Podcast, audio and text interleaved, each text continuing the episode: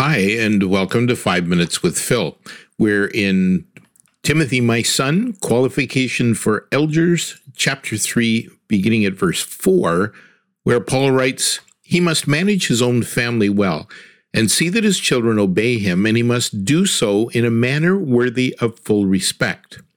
Verse 5 If anyone does not know how to manage his family, how can he take care of God's church? I'm reminded of the parable of the talents as told by Jesus in Matthew 25. The kingdom of God is like a man going on a journey, but before he goes, he entrusts his property to three of his employees, each according to his ability. To one he gives a million dollars. Talents about 20 years' salary at 50,000 a year is a million dollars. To the next, 2 million, and to the third, 5 million.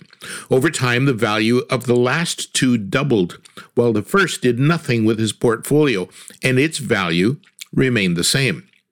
After a long period of time, the owner returned and asked for an update.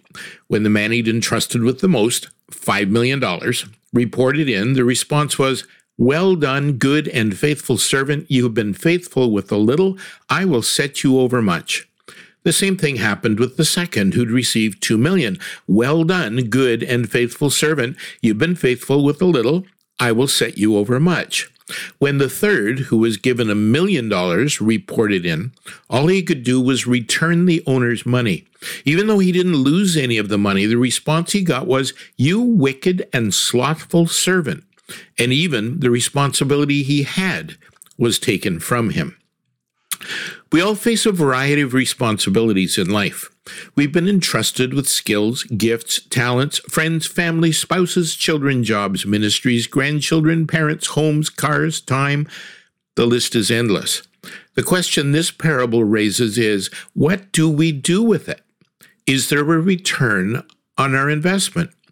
A few years ago, I attended a Multiply church planting conference, and one of the speakers was Jeff Bucknam, my lead pastor at the time. When the conference was over, Jeff attended a gathering with several internationally renowned leaders and church planters. They challenged Jeff that Northview, our church, was doing to plant churches. They collectively said, Jeff, you are a five talent pastor and a five talent preacher of a five talent church, and it's time you started acting like it. They kicked his butt, and Jeff listened. It was shortly after that event that Jeff brought a plan to the Council of Elders, stating quite simply that we are to be a church planting and leadership development church. We are a five talent church. We are a Lamborghini, and we've been driving like we're in a golf cart. It's time to put up the pedal to the metal and get on with it. One of our key values as a church, based on the parable of the talents, is to double the master's money. Several years ago, I spent several days clarifying for myself what my purpose and mission are in life. That's an exercise I would highly recommend for anyone. The conclusion I came to is not unique, but it is powerful. When the day comes and I leave this world behind, I want to hear the Lord say to me, Well done, good and faithful servant. Each of those words has taken on great importance to me. When we meet God, we don't want to hear him say, well dreamed, well intended, well hoped, or even well planned. We want to hear him say, well done, good and faithful servant. One of the responsibilities the Lord's given to all of us is to be good stewards of our families, of those closest to us. Be a good and faithful servant. Hear the Lord say to you now, not just when you enter eternity, well done. You've been faithful with a little. I'll set you over much. I was at a conference many years ago when I was still teaching at Sunnyside Children's Center in Kingston, Ontario, when I was introduced to Laurence J. Peters and the Peter Principle. I'd never heard of it before, but the idea is that people get promoted until they reach their level of incompetence.